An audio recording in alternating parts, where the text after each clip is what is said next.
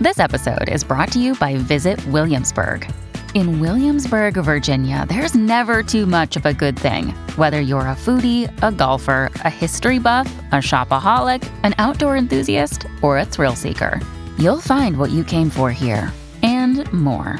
So ask yourself, what is it you want?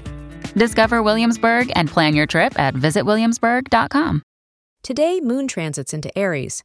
With the planetary movements not exactly hunky dory for you, it is imperative that you protect yourself from people who can transmit negative energy into your life.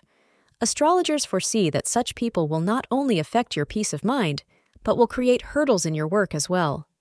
You otherwise can be quite a positive person, but are unaware of how much these negative influences change your mood and your choices. The idea is not to huddle up in a shell. It is strongly recommended today to stick to people with good vibes. Lucky color of the day is forest green. Tasks performed between 5:15 p.m. and 6:30 p.m. will highly productive.